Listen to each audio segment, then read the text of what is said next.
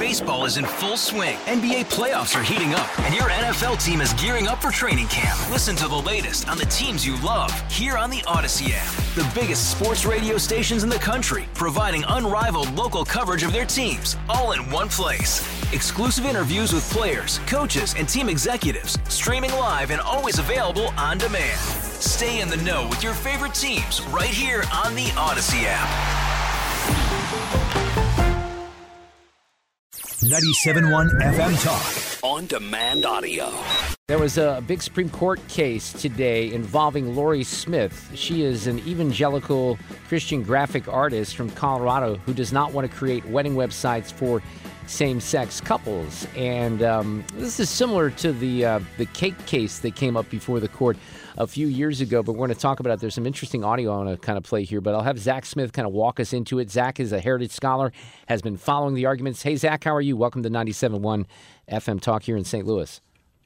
I'm doing okay. Thank you so much for having me on this evening. I have a little bit of Gorsuch, with the guy from Colorado, Eric Olson, that I want to play in a second. But set this case up and the particulars of it, how it may differ from that previously referenced case in Colorado with the cake baker as well. Sure. So I think this is really a continuation of that previous case with Jack Phillips, the cake baker. The court in that case did decide in Jack Phillips' favor, but they did so on very narrow grounds, and they didn't reach the real core issue in that case, whether or not his being compelled, or Colorado's attempt to compel him, to make cakes for same-sex weddings would violate his First Amendment rights. Well, that issue is now squarely before the court in a slightly different context. Lori Smith, as you mentioned, she's a website designer in Colorado. And under Colorado's interpretation of its anti-discrimination statutes, she would essentially be compelled to create websites, wedding websites for same-sex couples, which she says would violate her core religious beliefs, and more importantly, for purposes of this case, would violate her First Amendment rights not to be compelled to speak in support of something that she disagrees with. So that's really the crux of the matter, and that is what the majority of the arguments at the Supreme Court today focused on. So this is Kristen Wagner. She's the attorney for Lori Smith. Lori Smith blends art with technology to create custom messages using words and graphics. She serves all people, deciding what to create based on the message, not who requests it.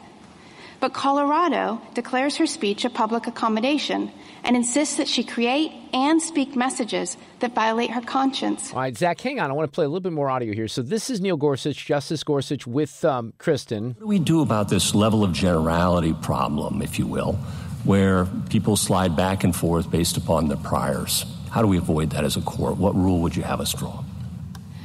The court should follow a rule that says if the speech is being created and there's an objection and that objection is contained in the message, it is protected speech. Justice Kagan. The florist, the baker, and the guy who provides the chairs are also providing the services in a wedding that they don't like. So why are they any different?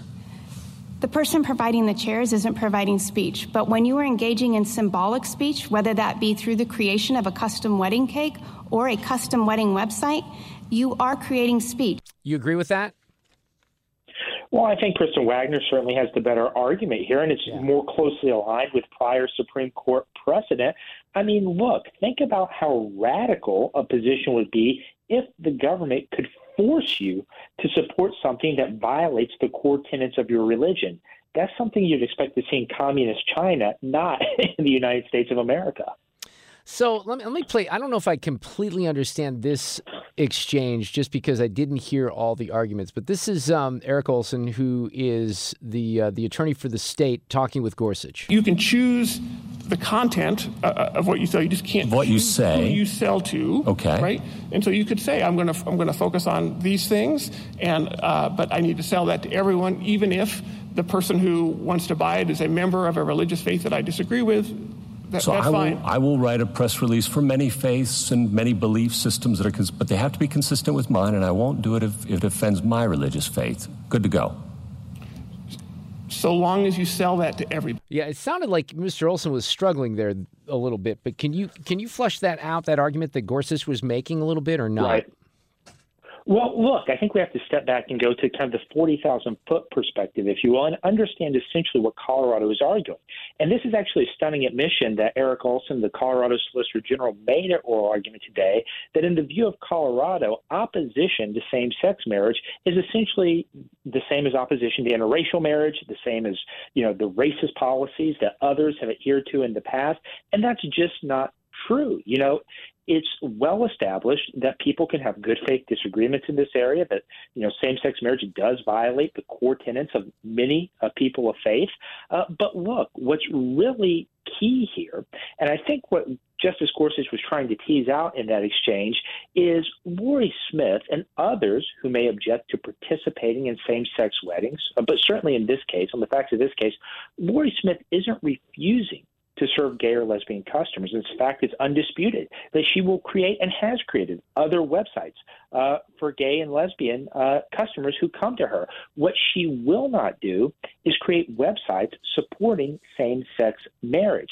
And so the core issue in this case is not that she's refusing to serve particular customers, it's that she's refusing to endorse a particular message, which violates the core tenets of her faith. And I think that's a critical distinction here, that this violates her own well-established religious liberty rights and, in turn, her own rights not to be compelled to speak in favor of something to which she strongly objects. So, Zach, a lot of hypotheticals before the court today. Mall Santas, for example, who might refuse to take photographs with, you know, black children. Justice Katanji Brown Jackson brings up the Mall Santas, says, well, what if a photographer wants to create the ambience of the movie It's a Wonderful Life, and would they be able to exclude black children? Sam Alito comes in and says, by conjuring up a black Santa at the other end of the mall who wanted to be free to refuse a photograph to a child wearing a Ku Klux Klan outfit. So there's all kinds of hypotheticals. And in fact, Lori Smith's case is sort of hypothetical in and of itself because she hasn't really done this on her website, has she? Well, no, she's actually seeking a pre-enforcement challenge. She went to court and preemptively challenged Colorado's statute. But look, we don't have to guess where Colorado is going to enforce this statute against people of faith. We saw it with Jack Phillips. And there was one exchange that Justice Gorsuch had today where essentially he said that some of the punishment that Jack Phillips had to go through was equivalent to a re-education course. Let me play that. This is interesting. Here's what you're referring to here. And you protect religious beliefs under the statute, right? That is one of the protected characteristics, yes, in theory. And in practice. If it wasn't in practice, we had heard about it over the past several years, and my friend has pointed to no example where this has been applied. Mr. Phillips did go through a re-education training program pursuant to Colorado law, did he not, Mr. Olson? He went through a process that ensured he was familiar with... It was a re-education program, right? It was not a re-education program. What do you call it? It was a process to make sure he was familiar with Colorado law. Someone might be excused for calling that a re-education. I strongly disagree, Justice Gorsuch. Thank you, I think Justice Gorsuch. I'm just going to call that one as I see it. I think Justice Gorsuch won that one, didn't he? 100%. Yeah. I mean, look, I want to be clear. What a lot of these lawsuits are about are not really about making sure that gay or lesbian individuals can be served at their weddings or elsewhere. It's undisputed. There are ample individuals and vendors who are willing to provide services to those couples, even at their same-sex weddings. What this is really about is forcing people of sincere religious faith to essentially kowtow to the whims of the day. And if they don't, they could potentially be faced with years of litigation, ruinous fines and penalties, and that is a very troubling prospect for people of faith and really for all Americans as we, you know, look into the future. Well, and let's face it, like in the previous case with the cake and Mr. Phillips, he was, I mean, the other side was kind of going for a case there. They wanted something that they could kind of pin their hopes on, right? He was targeted. 100%. And look, it's the same thing with Lori Smith and Jack Phillips. It's undisputed. Jack Phillips would bake a cake for a gay or lesbian customer. He just would not bake one for a same-sex wedding because that violated his religious beliefs.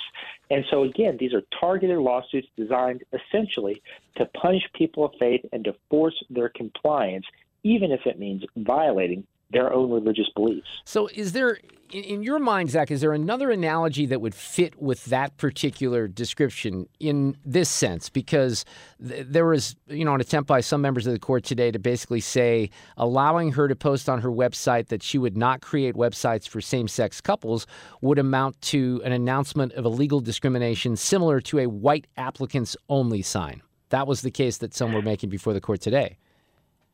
No, that's not true at all. And again, it goes back to the distinction. She's not refusing to provide services to certain individuals because of any status. She's refusing to endorse a message that conflicts with her own religious belief, her own views. And that's a key distinction, that status-based discrimination that we've seen in the past and this refusal to endorse a message that conflicts with her own beliefs. To my mind, those are two separate things, and I think legally those are two very different things as well. And the expectation, just hearing the tone of the debate today before the court and the arguments, is that she's going to win this case, right? Lori Smith's going to win, in all likelihood. I hope so. I think so. I'm hesitant to read the tea leaves these days, but it seemed to me like there were at least 6 justices on the court who were very troubled by the prospect of forcing someone to endorse a message with which they disagree. Hesitant to read the tea leaves because of the midterm elections and that disaster? That would be why I'm not making any predictions right now. Just in general over the past 2.5 years. And I get it. It's tough to call these things. Well, it's an interesting case, and it is very nuanced. And those were, I didn't get to hear a lot of the arguments, but just from the sound bites I played and reading some of this case, this seems to be a real interesting one before the court. And obviously, very, very different perspectives from the liberal members and the conservative members.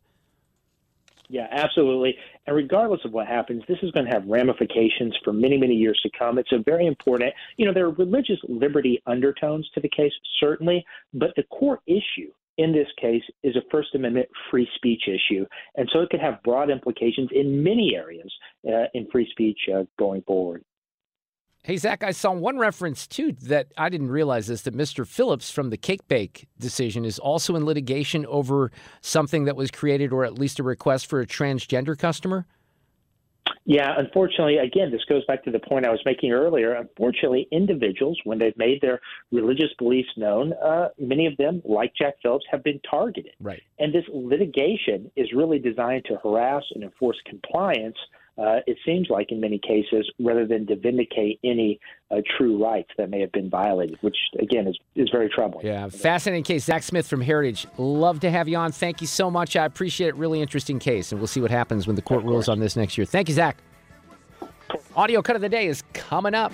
Get more at 971talk.com. Baseball is in full swing. NBA playoffs are heating up, and your NFL team is gearing up for training camp. Listen to the latest on the teams you love here on the Odyssey app. The biggest sports radio stations in the country, providing unrivaled local coverage of their teams, all in one place.